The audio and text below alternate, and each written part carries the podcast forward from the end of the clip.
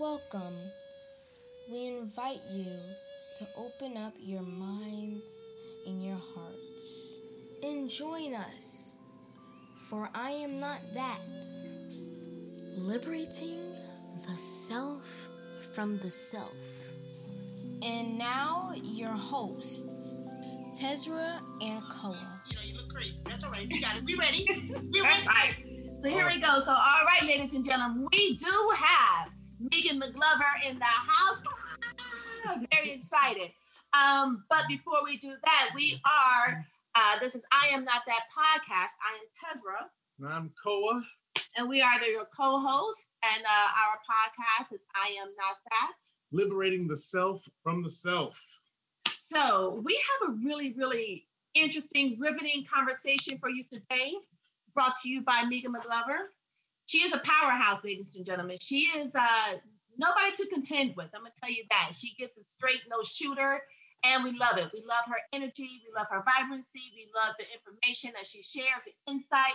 Um, she is an author. She has her own podcast. She's uh, has an extensive Instagram following. Uh, great personality. Um, so Megan McGlover, welcome, welcome, welcome. Give us a little bit about yourself. Well, thank you so much, uh, both of you, for having me. I tell you, it is just a wonderful, wonderful thing to see uh, a beautiful couple doing beautiful things together, supporting each other. And so I'm just honored to be on your uh, platform, on your podcast, and everything. It really is always an honor. It will never not be an honor for me to be asked to speak uh, and to to to give my uh, opinion and or perspective and or knowledge of things, so forth and so on. So I am very very honored to be uh, here at I am not that. Okay, uh, very very happy to be here. Um, I mean, you pretty much nailed all of it. Uh, I am I'm a truth teller. Um, and so that means I tell the truth. And, and sometimes the truth may not be as comfortable as we would like for it to be or feel that we need it to be. However, we always know that truth is better than Hmm. non truth. Truth, truth is always better than a lie. Truth is always better than a fabrication. It's always better than uh, some make believe imaginatory thing. If somebody says, this is your father, and then you realize later, 20 years, that that is not your father. It does not matter if he was a good man or not. What actually matters is that, that you were lied to and you were not told the truth. And so now, after 20 years, you now have to try to figure out who you really are because who Mhm. you were based on who you thought was your other half of you, meaning your father, is not true. And so now you got to go back over 20 years worth of everything that now all of it was a lie. When you could have just been told the truth that this is not your real father. However, he loves you and he treats you as your child. And so you're actually even more blessed because you have someone who is not your biological father taking care of you. And therefore, you are even more of a miracle. Well, now, since the lie has been told, now you got to try to figure out, oh Lord, well, oh, nobody really wanted me, and who's my real father? And oh, they must not love me because they lied to me, and all of this other kind of old thing. And lies are just a bunch of bullshit. And so, if you tell the truth, even when it's not popular, or even when it's not comfortable, or even when you think someone can't handle it, Hmm. it really behooves you to do so because it gives room for growth, evolvement. It gives room to allow the other person to see whether or not they can handle something or not. It gives you also the room to uh, unburden yourself from whatever it is that needed to be told. Love that. Love that. that So, yeah, yeah, so, so that's just really who I am. I'm, I'm, I'm here for accountability. I'm here uh, uh, to tell the truth, and I'm here to do it in a loving way, i- i- uh, in, in a loving way uh, that hopefully will get the people to listen. To listen and it Oh, just, they just do. take heed. Just take heed. I mean, you ain't got to do what I say, but at least think about it. Oh yeah, you grab their attention. You definitely grab their attention. You are an attention grabber with your truth telling self. Yeah, well, But that's So- what they say. That's what they say. But let's So, see what they do. Yeah, right, exactly. Exactly. So, so you've been doing this. I mean, uh, from what I, I looked up, you you've been doing this since you were three years old. That, that was actually very surprising. Uh, uh, kind of surprising, kind of not. But I mean, you you've been you've you've done some speaking since since a very young age. Yeah, just get, So I, I just wondered, um, you know, has it been consistently like have you been doing that your the whole time, Uh, or did you just recently make your platform when online, you know, was was you were able to be online? I mean, when when did you Yeah. start getting into just speaking speaking this? Well, I am a third generation oratorical speaker. Okay, so my mother was an orator, and so was my mother's mother. Okay, so my mm-hmm. grandma was an orator, national award winning. My mother was national award winning, and so am I, right? Mm-hmm. So from the age of three, I was taught to memorize and speak, right? Mm-hmm. So to speak from memory and to orate. So through uh, dramatizations and uh, through the understanding of tone and the pronunciation of words and all of this other thing. I was actually taught to understand words and to speak them in a way that would grab a person's attention and make them listen. That's what I was taught to do, right? So I was taught to do that from the age of three. I wasn't necessarily taught to tell, tell the truth, though. so that's a little bit different. Um, that was something that I I don't know that I learned that from my mother as much as I saw her not doing it the way I think she should have. And so maybe I took that and said, well, I ain't gonna play those games. I'm gonna do it direct. So I have been telling my version of truth, you know, when you're younger, you know, you, you, have your own version, right? So I have been saying things that young people probably should not say. You know, like my mother was constantly saying, Megan, you can't say that. And I was constantly saying, well, I don't understand why not. Is it not true? I mean, I would say it all the time. And my mother would be like, it may be true, but you can't say that. Oh, well, I disagree. it's not polite. Well, I disagree. I disagree. You know, and so we would just, that would be, that is actually how I would have conversations with my mother. I would say something and she would say, You can't say that. That's not a child's place. And I would say, Well, but is it true? Is it true? Mm. I can understand it's not a child's place. I got that part. But in my, what I'm saying, is it correct? Yes, Right. that's correct, but don't say it again. All right, but you heard. And I remember as a child, I would tell my mother, I can't wait. It was something about being 40 years old. I used to tell my mother, I can't wait till I get 40. Because in my mind, I was a child, I thought 40 was old. You know, like I was like, oh, I can't wait to get 40 because I'm gonna say what I want to say. And she would just laugh and she was like, you ain't gonna do it. And I was like, when I get 40, and it came long before I was 40. I was 30. I was 25 years old telling people you kiss my ass. So whatever, you know. So I, you know, that was uh, so so yes, I have traveled the country um, speaking uh, in competitions and and speaking uh, at universities and and all kinds of things. And so what that set me up for was just being able to uh, eloquently, if you will, say what it is that I'm saying now, but do it. I was set up. I was given a foundation so that I can do it in a way that it's received. Hmm, good.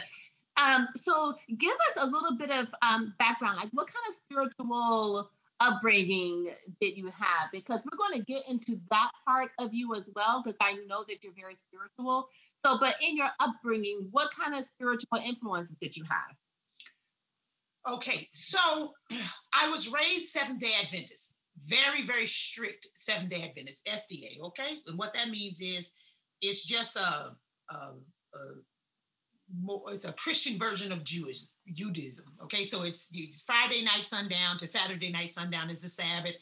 We were raised, you don't you don't eat meat, you don't drink, you don't smoke, you don't wear jewelry, you don't really wear makeup. Uh, it's almost kind of like Pentecostal kind of sort of, uh, but with more of a health message and so forth and so on. They're very very big on education, uh, very very big on uh, you know, having Loma Linda University, La Sierra University, Oakwood University, uh, Pine Forge Academy, very, very big on having their own uh, institutions for education. Okay, that's Seventh Day Adventist. Okay, very strict. Um, but my mother was also a classical and gospel pianist, and since she was, I don't know, three or six or whatever, she was playing the piano and she would play for churches on Sundays for extra money. Well, because I was a child, I had to go with her. right? So I couldn't stay at home while I was five or seven or nine or whatever. So I went to church on Sabbath, Saturday, for the indoctrination of it all. And then I went to church on Sunday because I had to. So I was raised kind of with both because I went to church on Saturday and then I went to church on Sunday. So just because I just because I don't believe what the Pentecostals were teaching, or the Baptists, or the Presbyterians, or the AMEs, or the whatever church it was that she was playing for, doesn't mean I wasn't influenced by it because I was just a child, right? So as I got older, um, Adventism kind of got boring because Adventists don't shout. They don't shout. They don't speak in tongues. They don't do any of that stuff. And I was like, well, why ain't the people falling out? I want to see something. I want to see, you know. to be entertained. Yes. Are you not entertained? Like, I want to see. Good. What the, ain't no Holy Ghost in here. And so I started going to um, Bishop Noel Jones Church when it was called Greater Bethany in Los Angeles off of Hoover. And I started going there because people shouted over there, you know. And, and Noel Jones is very, very intelligent, very intelligent person. And so uh, I started going to his church and then I went back and forth, blah, blah. But then I started reading, I believe the first book that I read that got me more into the understanding of the spirituality of things was a book called Living Buddha, Living Christ. And what it did was it mirrored Buddha and Jesus. You know, some people think Buddha and Jesus are the same person. So it started mirroring these two. And I was like, oh, wow, that's quite interesting. So I started talking to my mother about it, and she was like, Oh, no, Megan, no, you cannot read anything outside of the Adventist doctrine. And I said, Well, that that's not gonna work. That's not gonna work because there's a lot of shit to be read. Now you're gonna tell me I can't read? Oh no, that's the devil's playground. I said, Well, it's too late because I already read it. And it makes sense to me. So I guess we're screwed. So uh, from there, uh, let's see and then I think from there, I just started reading. I think I really started reading, and then I started reading the Bible differently. I would read it, but I would read it in its metaphoric tone. Mm-hmm. Uh, I wouldn't read it as literal. Yeah. Uh, and then I started reading it literally. Like I, I would read it metaphorically, and then I was like, oh no, literally, this might be what this means. Like it mm-hmm. might literally mean your word will not return to you void. That might be literal, you know. Mm-hmm. And so uh, then I practiced Nichiren Daishonin Buddhism. I was an mm-hmm. Buddhist. I did too. Or yeah, yeah, yeah. Uh, no, and so uh, I had my own Gohonzon and all that kind of stuff. Yeah. Do you still have yours up? I still have mine. I I don't have it up. Mine is not up, but it's there. Yeah, I, I, I think it's in the garage. I think oh. I, I, can find it. Anyway, I feel bad about that. Anyways, and oh, um, it's and, uh, but I, you know, I have I made my own beads and all that. I mean, like I was really into it. And then I got upset because it was too many black people in the Buddhist temple doing Christian things. And mm. I hmm. said, I said, wait a minute, y'all left the Christian religion to come over here and Christianize Buddhism. What are you doing? Like this? No, stop. Everybody stop. Like this, stop. This is all this gossip and weird shit that's going on. Y'all messing it up. Right. So, and then I was a little, I was something weird about that. I, I enjoy Buddhism because it makes you, it helps you to understand that you are responsible for your life. The Gohonzon is a mirror, and as you are chanting, it is a reflection, and so forth and so on. So, mm. I, all of that was beautiful. The problem with it was there was no God. I didn't like that part. And I wasn't I wasn't ready for that. I wasn't ready for there is no God. I still needed some kind of God at that time. Right? Okay. So then after that, I was still chanting, but then I started going to church on Sundays. I went to a another church and I started going to church on Sundays, and, and and that was good. But I was still chanting, so then it was like a mixture of that. And then I just started reading, and then I started reading about Hinduism and Ganesh and Lakshmi and mm-hmm. you know Kali and all. So I started reading about that, mm-hmm. and then uh, oh wait, and then before that, before that, I was dating somebody that was into Yoruba, but they were using it for the dark side of it. So yeah. I couldn't really, I wasn't really getting into it, but I needed to read it because I was like, if this whole tried to do some funny shit, I need to know what's going on. Do you need? Do you throw the salt on this shoulder or that shoulder? I need to know. So I started reading about it because I was like, you won't catch me, ho. Like I okay, who do I need to call? If not Jesus, then who? Do we gotta call Shango, Yemonshon? Who, who, who, who is we calling up in here? Okay, Ogun, who do we need? Because I'm not in the mood for your shit.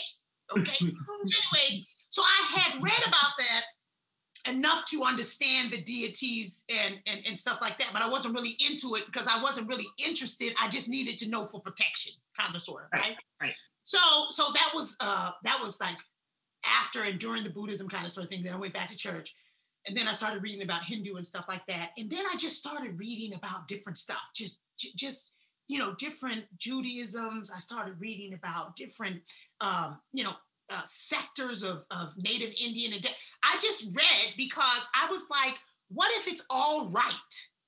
What if mm-hmm. all of it is right? Mm-hmm. Then I'm going to be well versed in all rightness. yeah, yeah, yeah. Right. so, and this is, yeah. This, this, this, is so sweet and great, but I only have an hour, so I really want to jump into. But don't cut me. Oh no, don't cut me off. Don't cut me off, because I was ready at 12. So we're gonna have to do, if you have to do uh, an hour and 10 minutes hold, then that's just what it is. We oh, not okay, well, don't rush me and Cole. Me and Cole gonna talk for an extra 10 minutes after that. You just gonna come here talking about that's all good and everything. I want I would like to keep you on. I was, I was ready. Okay, listen, I'm not trying to rush you off at all, but I don't want you coming at two o'clock. I gotta go. Now, well, I may have to go at two o'clock, but but don't be trying to rush. Don't be trying to me. No, I ain't gonna have to go. Go ahead, go ahead. What's the next question? I'm ready. I'm ready. No, we can go a little over, and that's great. I, I, no, no, I'm ready. I'm ready. I'm ready. I'm ready. So, uh, you get something? Yeah. So I think it's just okay. So I think it's beautiful because our paths kind of mirror each other right? Because I, I went through the same thing that you did, except for I was brought up into like the Baptist church, into the uh um the uh what's the shouting church? Um COGIC, you know. So and I, so I went to the same paths. So in coming right now into this day that we are in right now, so many of us are prisoned, imprisoned by our own thoughts, by our own beliefs, by that conditioning thinking. And like you had on your live, um, she does a live meditation on Sundays at 9:45 and one of the people had put in there they want to breathe out old pattern thinking. Hmm. and so and i want you to really talk about this and i know Koa probably has a question for you but ladies and gentlemen when she starts to speak we're going to be silent.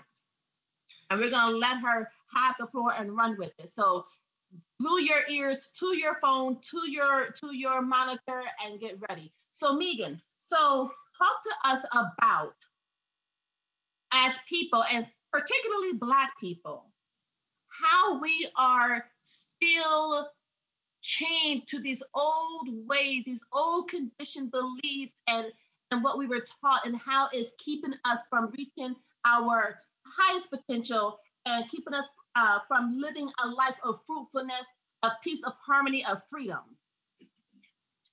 Okay, no pressure. No pressure. But wait, but hold on. We may give you a little out. what kind of shit is this? yeah, you're right. Change the world. Go. and then because you don't play, listen. No, wait, I don't play because you. I was on your live this morning. I was on your mm. live this morning. So you know, stop stalking me. Okay, that's the first thing. If you could stop stalking me, then you won't have to worry about what I'm doing or saying. Or, Listen, you know, if, if, you wouldn't come with the truth so hard and real yeah. and lovable, I, you wouldn't have me stalking you. Okay, so here's the thing. Uh, the reason why African Americans in particular are having a problem with abundance, growth, the being imprisoned in thoughts is because these thoughts and beliefs actually are not ours. They are our parents, and they're their parents, and they're their parents, and their parents, and their parents. This is why when you go to a funeral in the Black uh, community, you know exactly what the preacher is going to say. You know, you can you can say what he's going to say. Literally, you don't know the day or the hour, uh, uh, the devil comes to seek and devour. Uh, uh, uh, you, uh, you, you, could walk outside right now and, and, and, be killed by a car. You need to give your life to Jesus right now. Uh, you all of this, we know it's going to be the same rhetoric. He's going to say the same thing his daddy said. His daddy going to say the same thing his daddy said, etc., etc., etc. And that leaves absolutely no room for wonderment. And innovation comes when you wonder. Innovation comes when you are grasping at the unknown. You cannot innovate something that's already there. The, the, the, word innovation is creation, right? So you cannot come into an intuitive alignment with source of all when you are source has to be this. If source has to be this one thing in this box, then how can the universe bless you outside of the box? It's not possible because you're only looking in this box. You say, Well, God, this is what I want. I want it right here. Right. And so, if God, if you don't come right here in this box, then I don't want it. And so, God is like, Oh, well, I'm done with that box. I've given you everything that that box can contain. There's no, there's no other room for me in that box.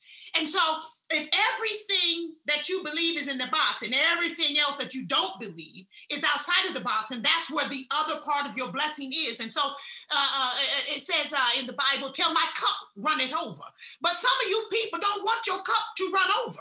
You don't have a saucer at the bottom of your cup to catch your blessings. You don't have a straw.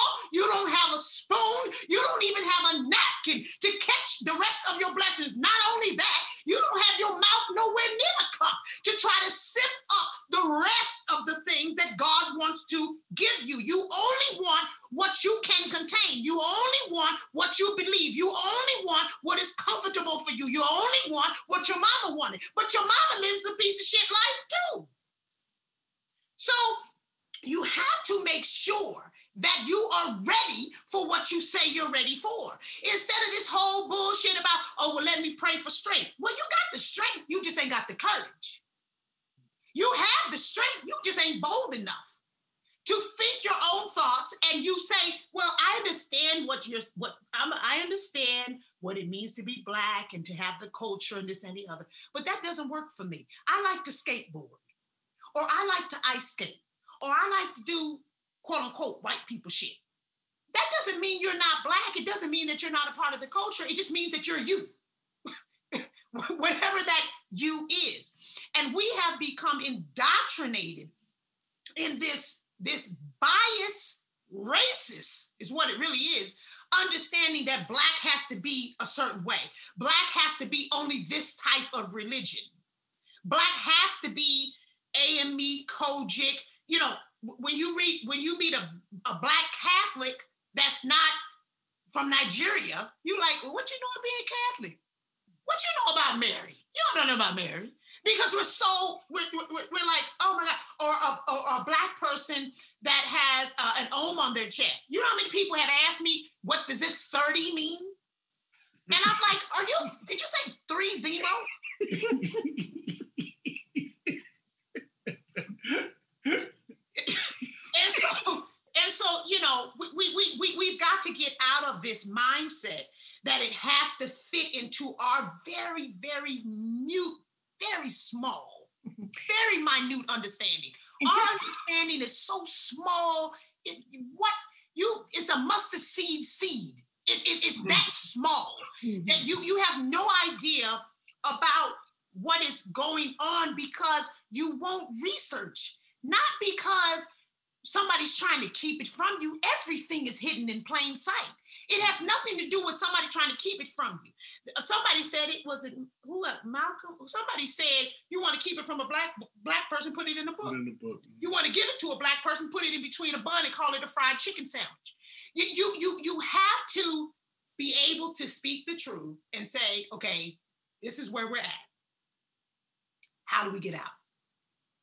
we haven't been able to get out doing the same shit we've been doing. So that means we have to do something different, right? So let's try this. Everybody want to be Indian, right? Everybody want to claim Cherokee. Okay, we'll do some Indian shit. Meditate, light some sage, go to a sweat, find out what Indians do. Go into nature, Have some have some respect for nature. Don't throw trash outside in the street. Do what Indians do.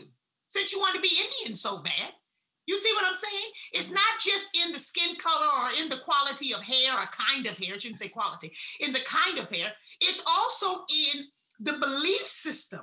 It's in the culture. It's in what you do, what you think. What, what, do you think about yourself? What do you hear when you see yourself in the mirror? What do you hear? And what do you believe? You see? And so that's what we have to do uh, as a community in order to get out of that. We have to, we, we, we've got to look at it for what it really is and tell the truth and then we can make some changes. But we can't make no changes if you steadily trying to tell me something about, oh, it has to be right here. Well, it can't always have to be right here because that means everybody else who's been doing something else should be dead. And hmm. everybody's not dead. So so make it make sense. You got to make that make sense.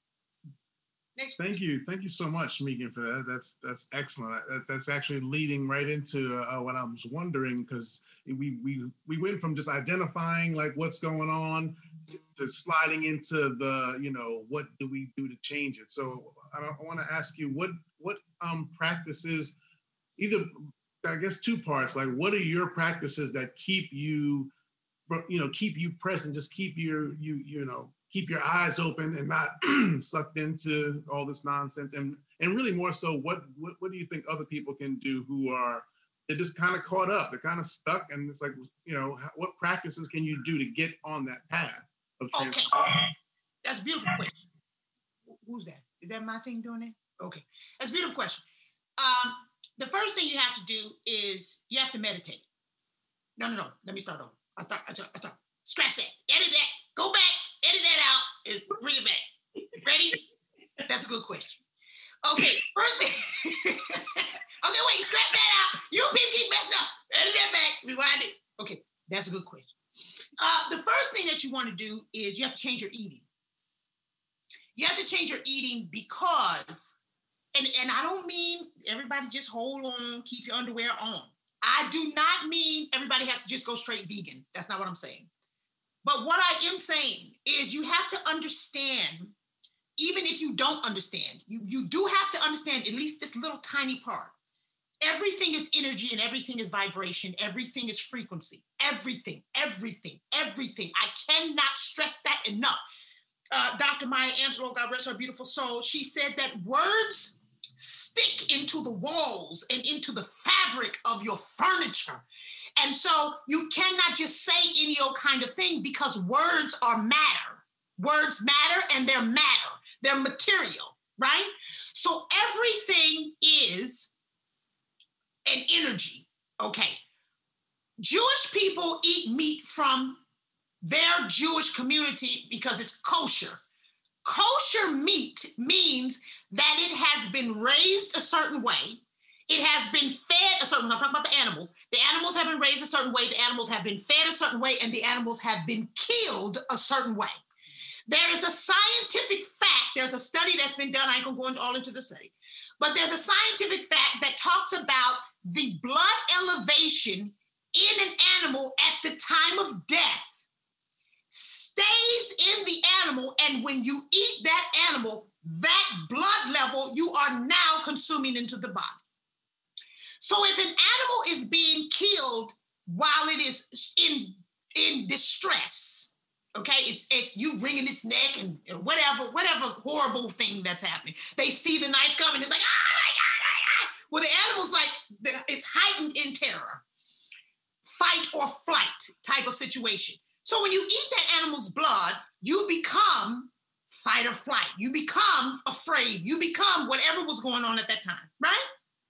So Jewish people eat meat where the animal has been prayed for. They petting it, they petting the duck or chicken or whatever. you, it's okay. You're gonna go see your mom.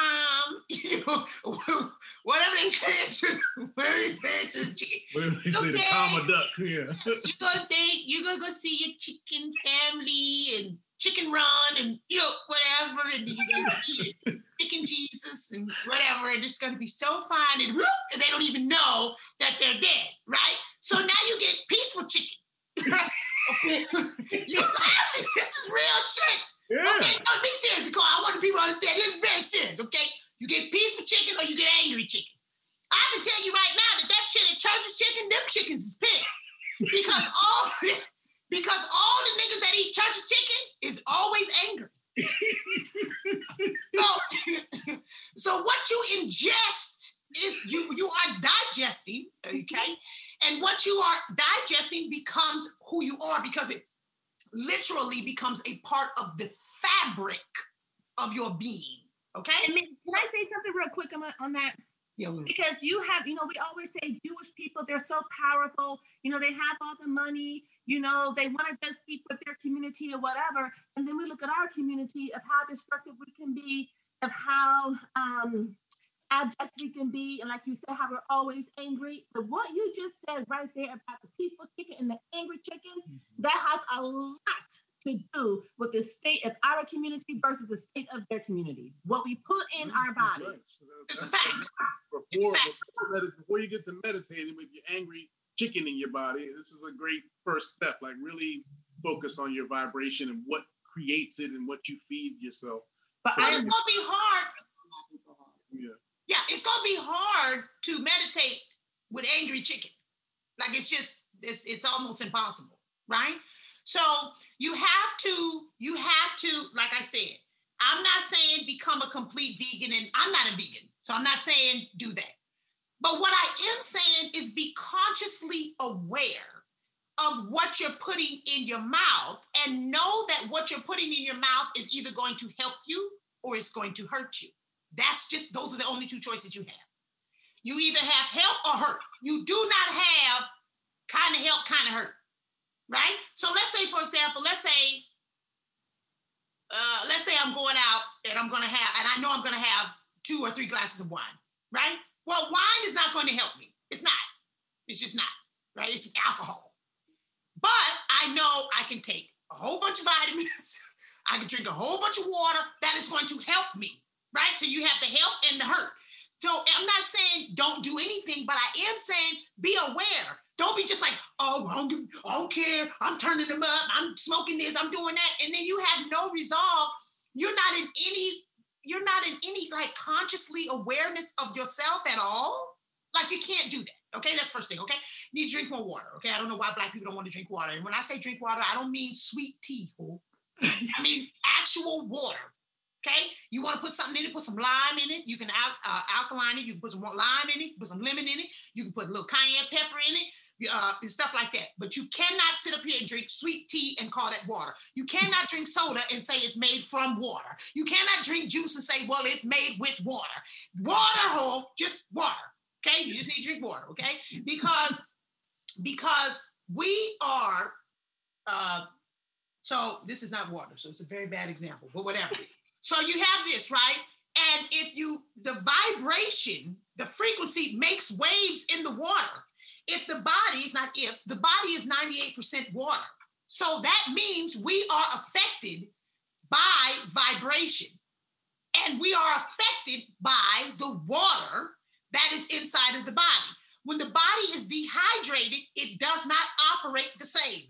You have to drink more water, black people, white people, whatever, whoever's listening to this, you got to drink water, okay? Now, first thing, you got to eat better. Second thing, you need to drink some water. Third thing, you need to meditate. The reason why you meditate is because, so when you pray, you talk. When you meditate, you listen. Some of you don't hear nothing because you're always talking. So you can't hear anything. You can't get any direction. You can't you can't align to anything because you because you you talk to yourself either in something or out of something. You don't hear any direction in the still small voice. How can you hear a still small voice if you're yelling and screaming and talking and playing music and rapping and jumping around and I'll sit your ass down and be still and breathe for 10 minutes. Just sit down. Even if you have a guided meditation, which is uh, like like Ted said that I do on Sunday, even if it's guided, you still need to sit down. You still need to sit down and you need to breathe because the breath is actually the healing. It's the healing, it's how you center and recenter yourself you, you come from here, you come from a centering of the chakras, a centering of the body, then your intention has more power. Then you have more strength, you have more confidence. If I if I say to you, if I say to a child, well, I don't want to say child, if I say to the universe, let's just keep it real. If I say to the universe, um, uh, I, I I'm going to the store and I'm going to park in the front, and I command a parking space in the front. That's one thing. If I say, well, I guess I'm going to go to the store and you know, um, I, I I just need a parking space or you know whatever. Well, I might get a parking space down the street, and I might get a ticket if you're not sure, the universe, eh, the universe is just basing things off of you.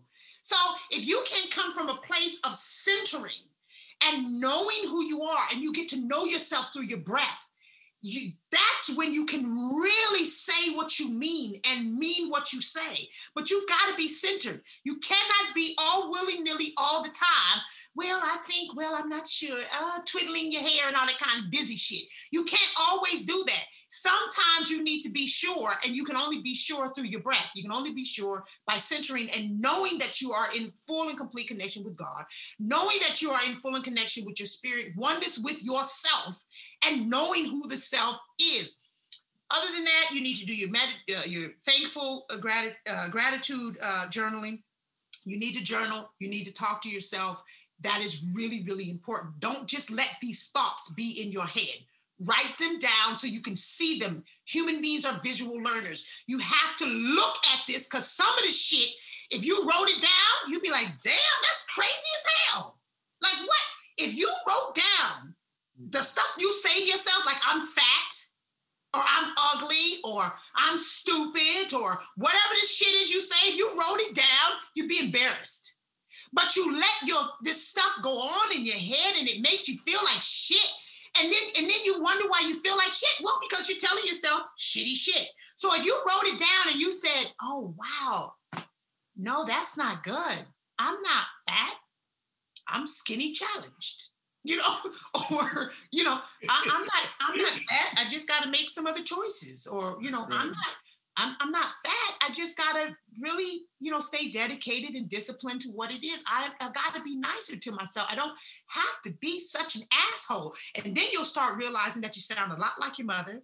You sound a lot like your father. You sound a lot like whoever abused you and told you all of these lies. It was nothing but a bunch of lies. And then when you look at their life, you realize that they told themselves those same lies or somebody else told them those lies, and you are mimicking after them. That's pathology. So if you write it down, you can look at it and go, these are not nice words. These are not these are not right. Let me change those things. But when you just let it run on in your head and you don't really see them, you don't realize how much it's actually affecting you, even though you don't know that it really is. Wow. Thank you. Thank you so much. Thank you. Yeah, and you know, it's really interesting because uh, I came home from work the other day and and I do this exercise quite often because we don't have a private driveway and we don't have a we don't pay for parking in the garage so we have to find that free parking on the street so uh, i came home from work two days ago two nights ago and i knew i had to get up early the next morning so it was like already about 8.30 mm-hmm. and i had to be up at 5 o'clock am and uh, i am not the morning person i'm not just ready, you know bushy tailed and all bright eyed waiting to wake up in the morning she is not that So I'm, I'm driving around and I came to a point, I already started thinking, thanking the universe for my parking space, right? Yeah. But when I started looking for it, it didn't show up right away. So then I said, I literally saw myself pulling over to the right and parallel parking. I, saw, I, I felt myself do this. And then I quickly let it go. I didn't attach myself to it. I didn't expect it anymore. I just let it go. And seven minutes later, what was I doing? Pulling over to the right, mm-hmm. parallel parking. So, absolutely, because what you said earlier is so very important that our community does not understand is that everything is energetic, everything is vibrational energy, because you talked about money today mm-hmm. and how money is energy. And that is so true. And we as a community, we don't realize that. So it's not that nobody's keeping money from you. Mm-hmm. Is your relationship with money and your interaction with money. What energetic frequency are you existing on on the plane of money? Mm-hmm. Mm-hmm. mm-hmm. Yeah, yeah. You, you, Accord, did you want to say something? Uh, I just wanted to just just really quickly recap. So it's like you know, that, that food. I, I really love that you started with that. Just that you know, so not the angry chicken. If you're into chicken, get that happy chicken. Make sure you wash it down with some water. That's right. Then That's right. sit your ass down and be still Yeah. and allow that, that inner voice to, to to strengthen. We all have it. It's either it's like it, you just don't you don't access it. It's it's dormant or it's just not exercised. So practice it and let that voice become something you hear instead of running your running your thoughts, running your your inner thought, your inner mouth, Yeah. running your mouth all the time inside your head. Yeah. So, And you have to, we're gonna get back to you, Tiz. You have to um, know what your voice sounds like. You, you have to know what it sounds like. Uh, there is a verse in the Bible, I can't remember what it is, but it's something, I think it's like in Revelations or something, and it says, uh, my my my children will know me by my voice, by my certain sound, by my certain sound. And so when you start getting to frequencies and the different free, you got 528 and 532 and you know all these different frequencies and sounds and stuff, you have to be able to be attuned. I was talking to one of my clients the other day, and I was t- telling them about. Oh, she had that's what it was. She had uh, recently got a tuning fork, and she was like, "I didn't know anything about these forks, or whatever." I was like, "Oh yeah, you know, Erykah Badu wears them in her nose, and she hangs it on her mouth." And, and she was like, "She what?" I was like, "Oh yeah, she always got a tuning fork. If you look at Erykah Badu, there's a tuning fork in some weird place, all her fingers, on her feet. She probably got them in a coat. Ain't no telling." It's it. She, then you wonder why people, you know, look weird after they start messing with it because you've been attuned once you go up in there. You can't go up in there and come out same. You done been, you done been alive. You don't even know. You done went up in there and bells start ringing and shit. okay. And so, anyways, and so uh, you know, you have to really pay attention to the, the, the things that you're listening to, the things that you're saying. What what what part are you playing in it? Okay, that together. Now, the money. Uh, it's an exchange of energy. That's just the bottom line. Money is energy. It's an energy. And so it's just like an exchange of air, an exchange of water, an exchange of vibration. It's an energy. And so when somebody gives you something, they expect something in return. And so, and it's not just they expect it, it has to be. You do have to get give something in return. You are not going to be able, there's no such thing as free money. There's no such thing as free money. Everything is an exchange. And so the problem is that when you when you have this idea that well you're going to give me money because my ancestors were slaves right well then you get into a little tricky situation because now you're asking for something that may have been there may have been some kind of agreement that we're not clear about energetically that we may be balanced and we don't know it, but you steadily saying, Well, I ain't gonna do shit, just give me some money. But that's not how things work. Now, you may say to the universe, Well, we are in a situation uh, that was not set up for our success. And to be honest with you, I don't think the situation was set up for anybody's success except the 1%, to be honest with you. It's pretty shitty for everybody. Like, it's not, it, I'm not saying that Black folk don't have their own special type of shit. I'm just saying it's kind of messed up for everybody. So if you are in a shitty situation already and you say, well, I'm not going to do anything, I like to say the situation is not all that great. So I'm to put forth my effort and then I'm to make some calls. I'm to call my ancestors. I'm to call all the galaxies, all the aliens, everybody. I need everybody to come down here because I need a little extra help because shit don't seem balanced to me. So I need all y'all to come down here. I need a little extra help. But it does not mean that in no way you don't do any part of it. Because what Black people are not understanding is we are co creating with God. You must do your part. You cannot not do anything because the not doing something is a creation. Hmm. Yeah, It's excellent. That's really you're really talking. you- You know, it's hitting on that cause and effect kind of thing. There's there's always going to be this interaction even no action is still an action. Right. You still are creating, you are in it, listen, if you're on this planet, you are co-creating. Period. Yep. Period. I don't give a fuck what they told you. I don't care what your grandma told you. Tell, call her, tell her Megan told me to tell you you were wrong. I don't care. I'm telling you, you are co-creating with God. So as a co-creator, listen, if you were not co-creating with God, you wouldn't have choice. Okay. So let's just let's just get this down to the very layman's term, basic fundamentals. If you were not co-creating, you would not have choice. Okay. Because you have choice means that you are co-creating your own reality. That's what that means. So if you're co-creating with God by not making a choice is in fact a choice. Just like I tell atheists all the time, if you're an atheist, you still are a believer. Well, no, I'm not. Yes, you are. You're a believer of nothing. It's still something. They have proven that the black hole is something. There's no such thing as nothing. There's no such thing. There's always something. Even in nothing, there's something. There's something holding nothing. So there's no such thing as nothing, right? So you can't not do anything and just say, oh, well, I'm just gonna wait because they're gonna give me my 40 acres and a mule, or I'm just gonna wait. I'm, I'm, I'm gonna get my stimulus check, or I'm just gonna wait because I'm gonna get this and the other. It's gotta come from somewhere. And there's gonna have to be an exchange of something.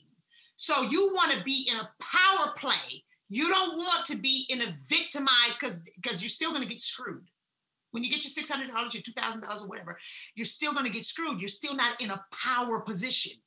So you have to be in a position of power, whether you're getting, receiving, exchanging, accepting, allowing, promoting, whatever it is that you're doing. Whenever you're doing this, you want to be in a position of power. You don't want to be getting hit. You know, you don't want to be playing dodgeball. You want to be the person with the ball. You know what I'm saying? And if you're playing dodgeball, what is the when somebody is in the middle and they catch the ball that's being thrown to them, that's when you know, like, ah, oh, they're gonna get you. Oh, oh my God, they're gonna get you, right? They catch the ball and they're about to slam your ass because they're now in a position of power. They're not in a position of being scared of the ball. Oh my God, I'm running, I'm running, I'm running. It's like throw the ball, I'm gonna catch it. Throw it. You see. So we've got to get back into our position of power. Yeah, I, that, that that's excellent. I, I she said you said the V word. I wanted to jump on that. The V word, victim. Uh, yeah. I didn't know what you're talking about, vagina or veganism. I saw. I'm like, please hurry up with whatever the V word is. What is it? Vagina? No, victim.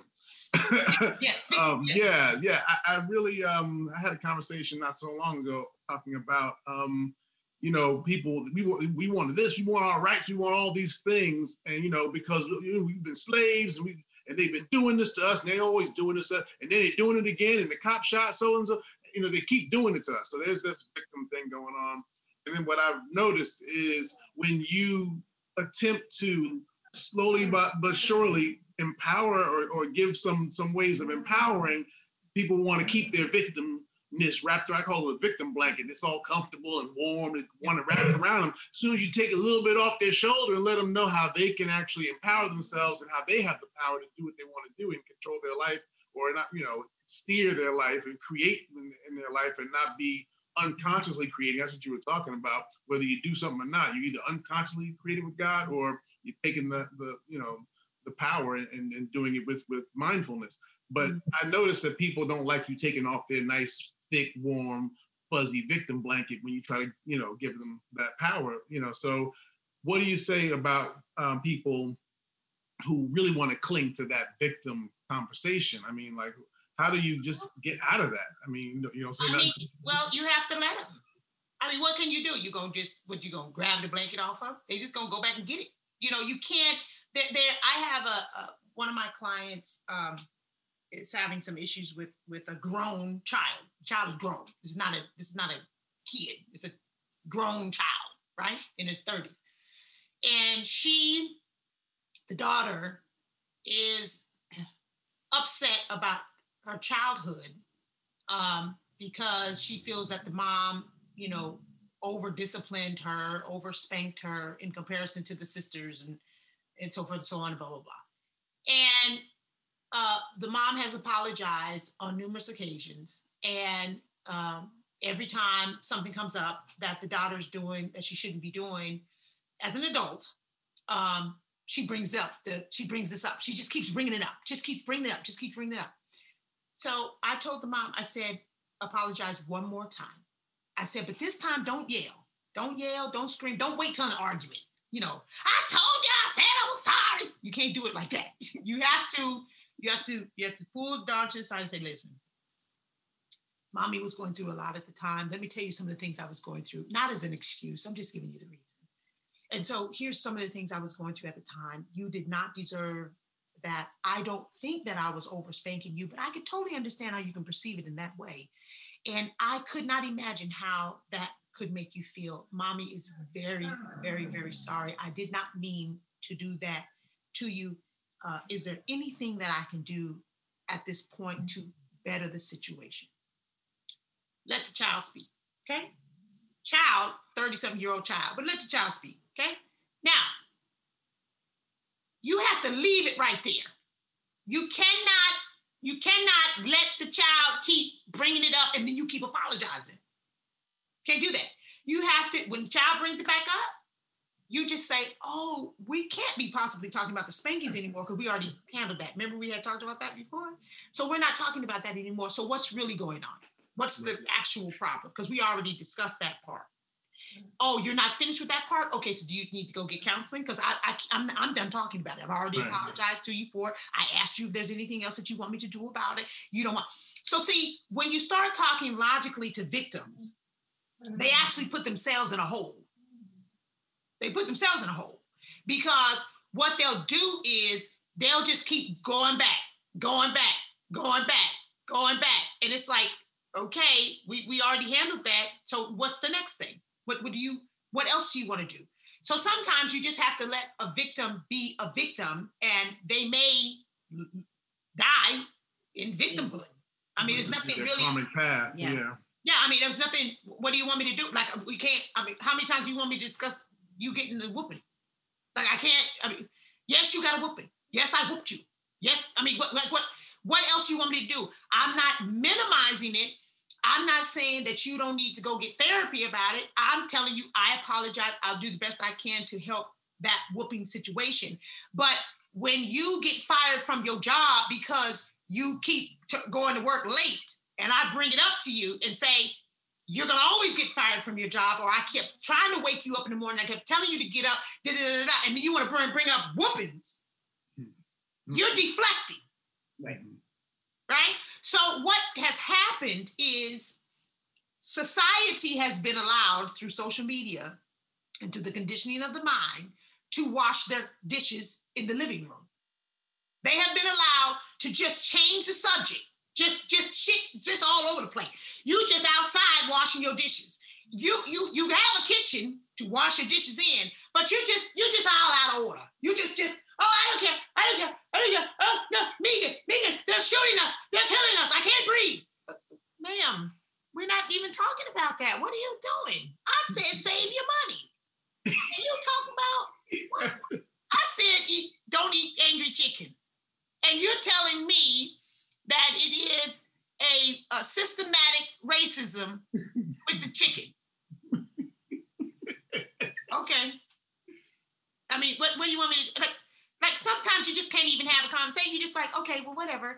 I'm not saying that in the black neighborhoods and the poor neighborhoods you don't have food deserts. I'm not saying that in the poor neighborhoods you don't have angry chicken. I'm saying you do have angry chicken in the poor neighborhoods and you do have food desert in the poor neighborhoods. That's why you have to be consciously aware of the shit that's going on. That's what I'm saying. But see, when you try to turn this conversation and use it to try to make a point as to why you can't do better, well, then you probably can't talk to me because I don't want to talk about why you can't do better. I want to talk about why you can do better and how you can do better. Don't eat the angry chicken. Make Church's Chicken go out of business in your neighborhood because you're not buying the chicken. It will force them to put something better in your neighborhood because you have the power, because you have the money. And you're the one always spending it. So Hmm. that's it. You don't have to be a victim. You only have to be a victim for as long as you want to be a victim. Yes, you can use anything you want. There's so much, this country has given so much ammo You've got so many horrific things that have happened to African Americans in this country. You could talk about about shit that has been done for days and days and weeks and weeks and months and months non-stop. I'm not saying it didn't happen. I'm saying it did happen. And because it happened, what are you going to do about it? You really think that you can bully your oppressor? And you think that this fake ass bullying that you've been doing by going into Gucci and Louis Vuitton and robbing them, you think that this fake ass bullying that you've been doing has actually been working? It hasn't. It's just a plot. It's just all it's all a part of a plan to make you feel better about yourself so that you let down your guard. Then they're gonna come get your ass. It's that, that's all that is. They just let you, they just want you to let down your guard. So now you got somebody in the office that's gonna do something. We don't know what he's gonna do. We'll figure it out. We're gonna figure it out. And then, then you're gonna be saying, oh, we got tricked. Oh, the system. Oh, the system. But I already told you about the system. I've been done told you that. So you sometimes you have to let victims be victims. There's nothing really that you can do. You just you just you you don't you're not of equal yoke. So just right. Thank mind you. your business. Just go on. Sometimes you can't yeah. rationalize. You cannot rationalize with the irrational. I just want to speak to something that you were talking about earlier about this vibrational energy, right? Uh, because we lived in Harlem, and every day, every time I went outside on the streets of Harlem, every single conversation, 9.5 out of 10 of them, was somebody cussing somebody out, Mm-hmm. was somebody talking about what they did. You know, it was always anger, anger, anger, anger, complaint, complaint, complaint, complaint. And so, in the co creation that you had talked about, how we are constantly interacting with the universe, constantly, constantly, constantly, constantly, whether consciously or unconsciously. I just wanted to speak to that point because we don't understand when we're always in that state of anger.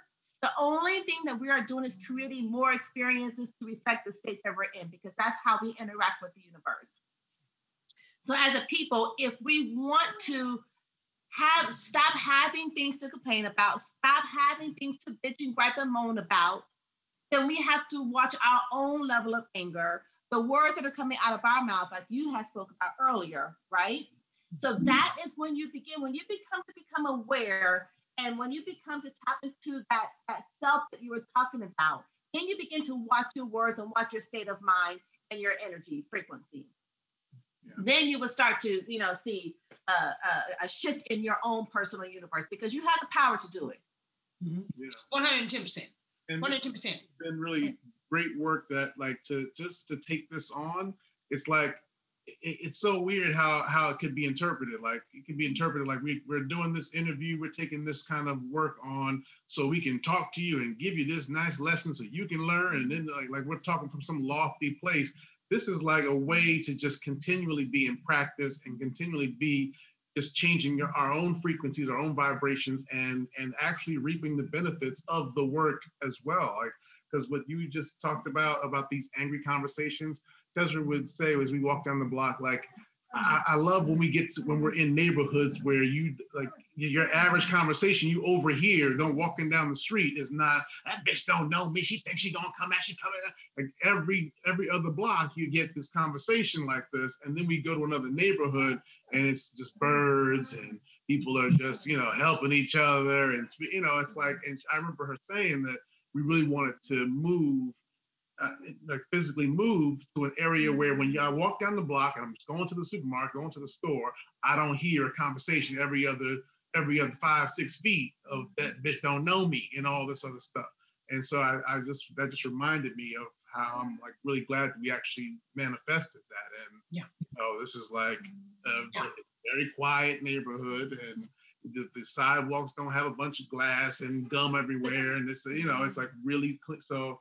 It, you know, you really keep that energy going. You do you do manifest things that you want. You know, just based off of the consistency of minding your thoughts. Yep, and I know, and I know we gotta wrap up. I know, I know, but yeah. So basically, it is just taking that responsibility for yourself right? And so when you start taking responsibility for yourself, then the news outlets and media can no longer continue to victimize us because now when they when COVID first broke out, what's the first thing they said? Oh, COVID is hitting the blacks, you know, more. The blacks are dying more of COVID. But not saying the reason why blacks may be dying more of COVID because we may not have the better diets. We're probably not putting the right stuff in our system to be able to have an immune, a healthy enough immune system to fight against this or we were putting this stuff in our in our in our uh, bodies that cause us to have diabetes, that cause our compromised immune system. You know, we have to really look at this in a in a in a, a more deeper lens than just see what they said. COVID is kill. You know, we died first of COVID. You know, there, there you go. Yeah. You know, so so yeah. So parting words, Megan McLover, and I really. Y'all want my parting words, or you want me to respond to that? Yeah, okay, no, go ahead and respond to what I'm saying. Oh, oh okay, I'll respond to both. Okay. Okay. Not give a per. Okay, so so um you you are so much more responsible for knowing your own triggers than someone else for knowing your triggers. It's not even funny. It is not somebody else's responsibility to know what pisses you off. It's really not. It is your responsibility to know what pisses you off and verbalize that this is what happens when you get pissed off. So let us try not to do that because I don't want to get upset. But it's not for somebody, oh, let me, oh, let me tiptoe around Megan because Megan, that's not how things work. It is my responsibility to know myself and to know what I can and cannot handle. Right? So I can't be around a bunch of people smoking weed, saying I'm a savage, uh, calling people, calling women bitches and hoes and shit, and and and talk about uh, sucking dick and all this. I just can't. It just that's just that's my trigger. Because the first thing I'm gonna say is, oh, I'm in hell. This is hell for me. I can't. Mm-hmm. This is not for me, right? But it's not for the people let's say there's 10 people standing over there and that's what they're doing. It's not for all of Harlem to change to Cole and Tez. It's for Cole and Tez to say, well, it's time for us to move. now, with that being said, you also cannot blame Cole and Tez for leaving Harlem and leaving what used to be the Black Renaissance, what used to be, I mean, the Harlem Renaissance, and what used to be a majority Black owned neighborhood. You cannot blame them for leaving and taking their Black money into someplace else. Because, like Cole said, there's cause and effect. I do not want to live, I can be on one street in Southside Chicago and then go about five streets down, it's completely different neighborhood. You on one side and it's smoking, you hear music, people, crackheads on the sidewalk talking crazy to you, gunshots, all kind of crazy shit. You drive five blocks down going north, and it's just like, like, like Cole said, you got trees and parks and shit. You have people on the south side that will be at a stoplight and they will drop off what looks like their entire house full of trash on the floor. Just, just, just right out the car. Like just like it's dumpster day on the like what the what are you doing? This is your neighborhood. Then they get upset when somebody else comes in and buys it up. Mm. Well, you you didn't take care of it. So if I'm your girlfriend and you beat the shit out of me and treat me like shit, cough, cough in my face, throw trash on me and and spit on me and pee on me and all this other kind of old shit, right? And you don't see, oh my God, this is Megan McGlover. But somebody else says, Are you crazy? This is Megan McGlover. You can't do it.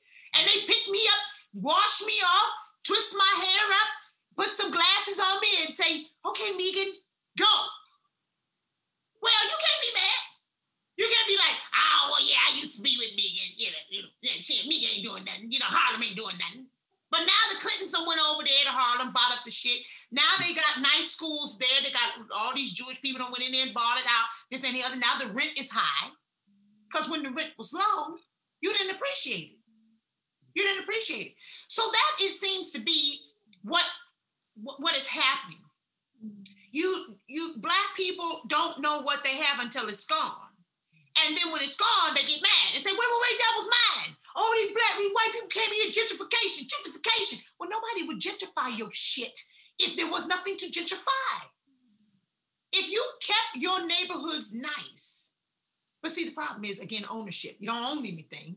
So as far as you're concerned, the government owns it and you getting free money. What I tell you about exchange of energy, you living in, in a Section 8 house, you pay about $100 a month. The government pays the rest. You're third generation Section 8, by the way. So you don't understand about the exchange. But what you've exchanged is your livelihood. Mm. You've exchanged your freedom. You've exchanged any possibility of you ever being able to do anything that you want to do because you've taken free money for this one bedroom, one bathroom, maybe it's two bedroom. Mm-hmm project house or home or whatever, for you to live in this nasty, dirty, filthy, complicated, destructive project. It's a project, right? Not just a project by poverty, but a project. Like literally, you are a guinea pig. It's a project, mm-hmm. a science project that they have put together and they're watching years and years, generations and generations of people staying in the same shithole because you are shitting all over your own shit. And then you say, well, the government needs to come in here and clean it up. No, no, no, sweetheart. The government is paying you to live in this piece of shit. Mm. That's how that's working. That's your exchange of energy. You take the money, they take your life. Right. And for our, for our listening, money, you take the money, they take your livelihood. It's just that simple. It's not that it's not complicated. It's very simple. Mm-hmm. Right, and, and, for our listening, for people just listening only, uh, Megan was when she was saying you taking that free money, there was definitely air quotes uh, around that. Yeah, yeah, free money. Now, those who are listening, cool. I use my hands a lot. You should be visual, okay?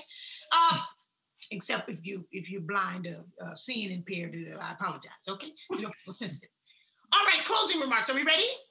Mm-hmm. Not really, but okay, we must. Not really, but that's what you said. well, I, she no, don't, I thought she you don't want to it to end. I don't she want don't. it to end, but I don't want to, you know, I don't, I thought that, you know, I don't want you to. How many more questions do you have, Tess? I'm not going to be on you all day now. No. no. No, it's, it's, just it's just been such a treat. It's just amazing. Uh, it's been such a treat. Have a, com- have a conversation with you. So yeah, and I you don't understand. I've been so excited about this. All I mean, you don't understand. Mm-hmm. He will tell you. I have been so excited about this conversation. So that's why I, you know, I want to hold you. I want to keep you forever, but I know we got to come to a close at some point. So yeah, we got Those are words. You just see the way Ted's sitting like a little girl. Well, I know I can't open my present right now, but can I just shake it?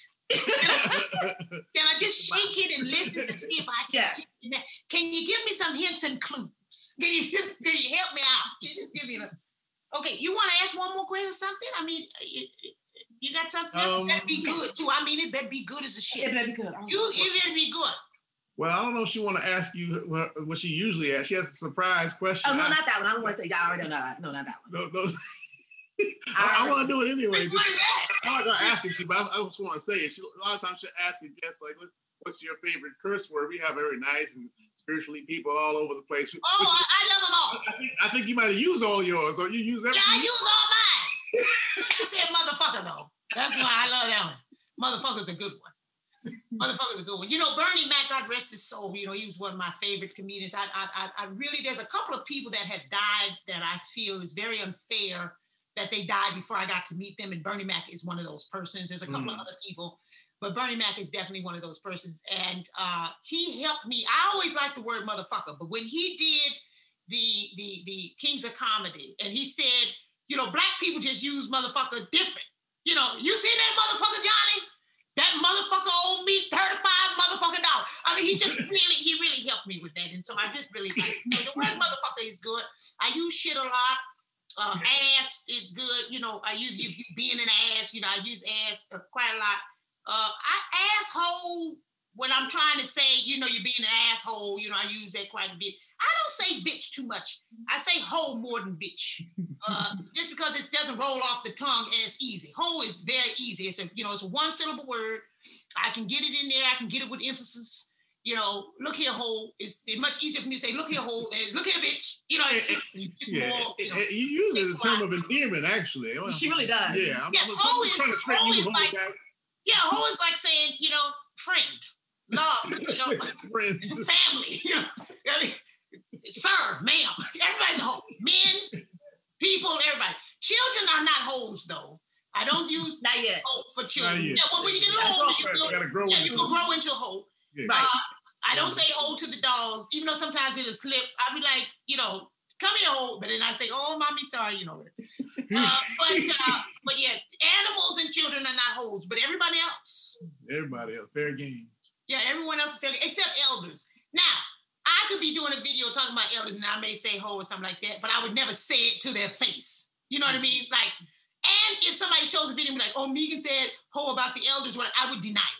I would just say, oh man, but that's not what I meant. You know, you know, the TV slant shit. You know, nowadays the technology they can make you say anything that they want, and so that's what they use. You know, they're trying to divide us, ma'am. And I have always had respect for my elders. I don't give a shit. Excuse me. I don't care what the young people say. You got to watch these young people in this technology, always trying to mess up shit. I would never call you no hoe to your face, ma'am. I never would say that.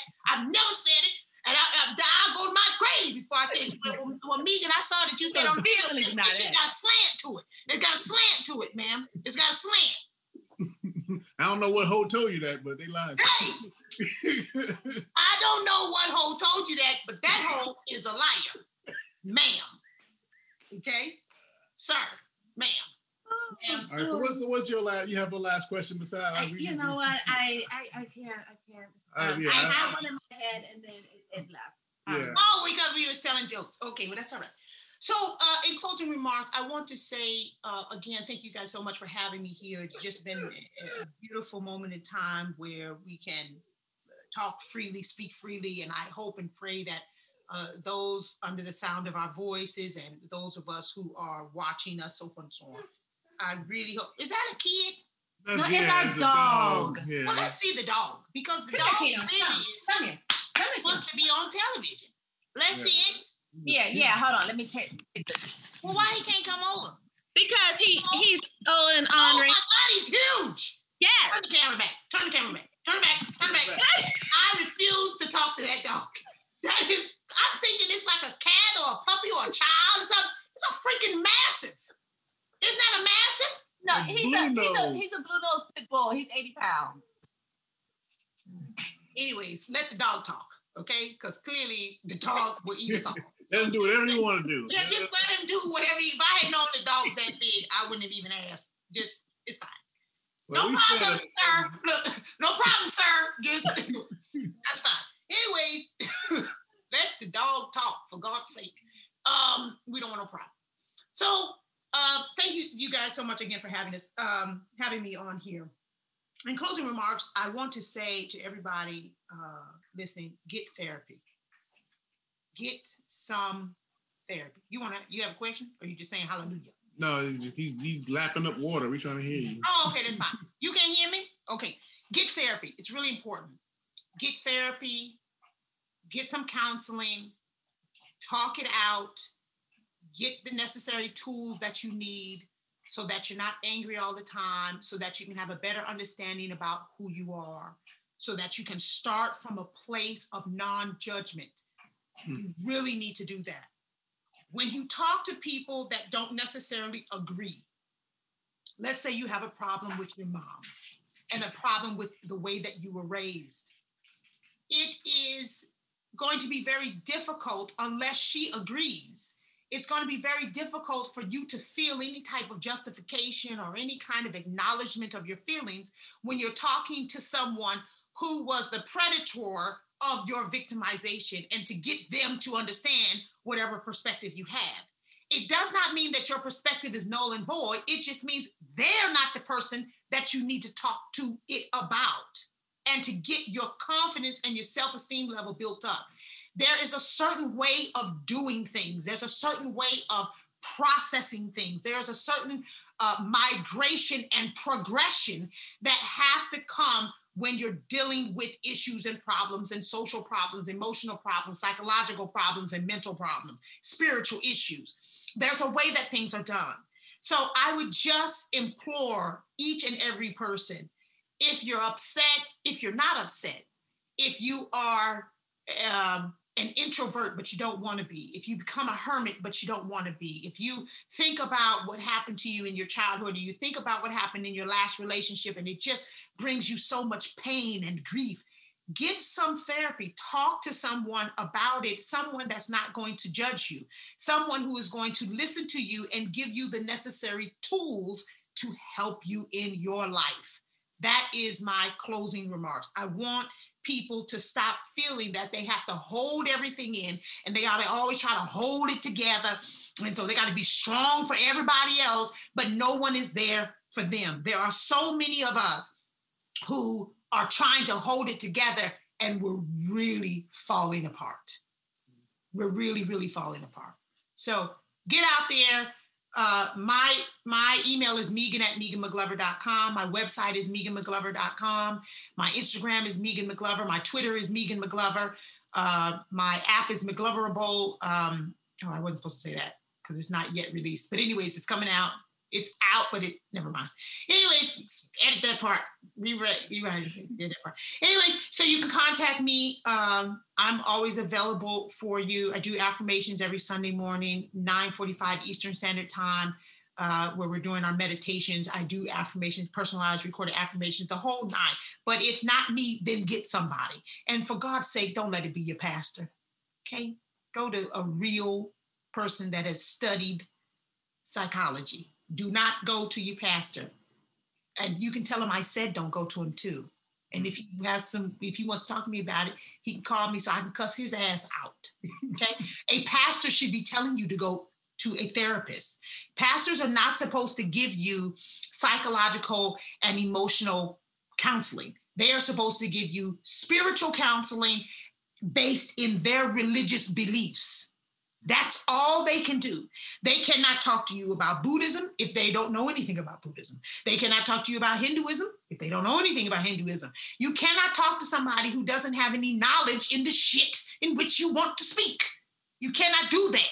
And if a pastor thinks that he's he, he can he can talk to you about molestation and rape and this and that and the other and pray it away, he's doing you a very serious disservice. You cannot pray all this shit away, people. So please stop trying. Okay. All right. Fantastic. yes. Thank you. So, Megan, this has been uh, this has been a, a pleasure. Like this has been hilarious, insightful. my week. Yes, and I just want to throw out throw this out here. Also, um, your book, Megan's Thoughts. That's available. Is that Amazon? Yeah. Just your website, both? Uh, go to my website because you can get a signed copy from my website, a personalized signed copy from my website. Yeah. Excellent. And Talking Good is a podcast you have as well. Yep.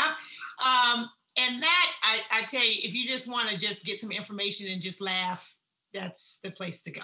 It's just it's just just some information and uh, you know, I do research on the things that I discuss. I don't just I'm not always just shooting from the hip. I have, you know, some actual, you know, studies. I give you different books that I'm reading from, so forth and so on. Um, I actually have, I think three, one, two, three, four. Well, probably three, three podcasts that I'm going to record this week. One is going to be how to tell your family that you're gay. And if you still ain't told your family that you're gay these days, I don't know what the problem is. I mean, you got Wayne, Dwyane Wade walking around with pink hair and shit and, and painted fingernails, and you got uh, men with full beards going into the woman's bathroom talking about they're a female. So I, I, I if, you, if you still ain't told your mama that you're a homosexual, the shame on you. I mean, I don't know what you're waiting for. I mean, just do it, get it done. Uh, then I have another one.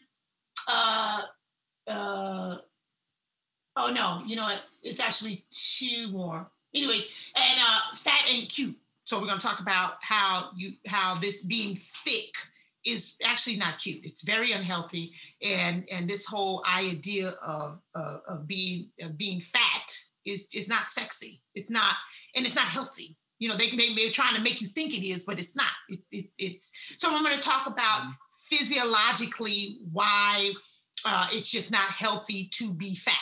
You know, it's it, you know I, I understand being big boned, which actually is not a thing, but um, being big boned or being thick or whatever that's one thing. But just being downright fat and unhealthy is just not it's not a good it's not a good thing. So, yeah, and at least at least be be uh be conscientious about it. Like if you like, if you, I'm big, I'm big. I like, I like being this. way. Well, just know you like it's un, it's unhealthy, but that you, you've accepted it and that's your thing. But don't don't don't think that you're doing healthy things when you're not. Don't don't right. think. And don't and don't claim this whole don't don't claim this whole oh I'm sexy because I'm thick type shit. That's bullshit. It's a lie. You know, it's a lie. You you you fat. That's what you are. You fat and you're unhealthy. And so we're gonna talk about that. You know, so I mean, I don't know why we have to keep talking about it. Just you're fat and you're unhealthy, and so let's try to figure out a way for you to live better. But again, that's just another level of victimization. Oh, you can't tell me I'm fat. I'm uh, whatever they call themselves now. You know, you're fat shaming or whatever. It's like, girl, please sit down. Fat has been fat. So I don't know. This is a new word you're coming up with. Give me a break. Like this is not what this is. It's okay for you to say I have a problem with my weight. I'd like to be smaller. Uh, you don't have to be like trying to throw your big booty in my face. Or, you know, like it's like it's like, come on, let's let's just make sense. Make it make sense. Okay. So yes, So um uh talking good with Megan McGlover is on all the stuff, Spotify yeah, all, the, all the platforms. Apple, all right. so definitely check Megan out everywhere. Shoot. Oh, and I'm um I'm finishing up um working out all the details with Billy Carson. I will be on here. I've already done one show with him, but I'm going to be doing my own show on Forbidden Knowledge TV that you can get on Apple TV, you can get mm-hmm. on Amazon TV, whatever, all the Roku, Roku, or whatever, all this other stuff. Mm-hmm. So I'm working on actually putting together like my own version of a talk show. Um, oh, nice. um, so oh, I'm excited about that. So I'll be announcing that really soon too.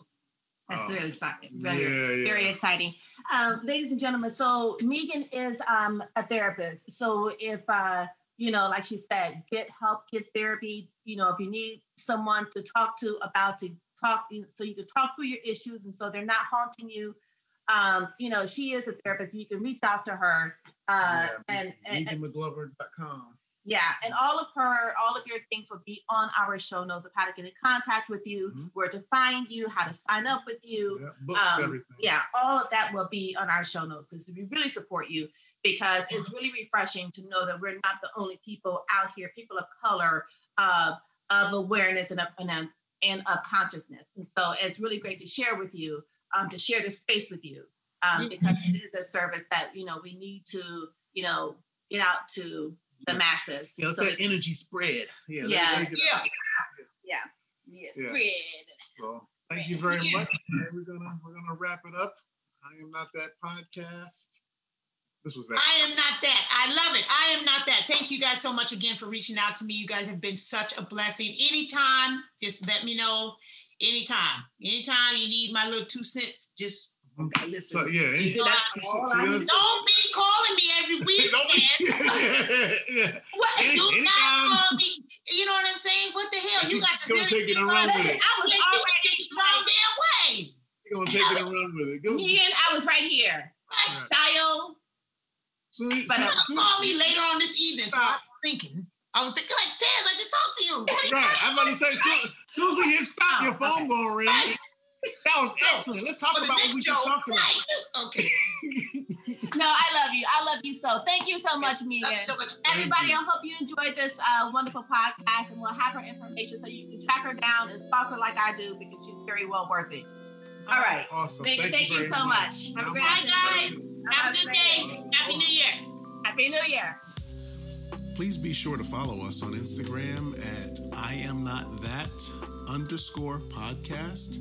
And if you have any questions or any comments of any kind, we'd love to hear from you. That would be our email address is I am not that podcast at gmail.com. I am not that podcast at gmail.com. So, yes, we'd love to hear from you.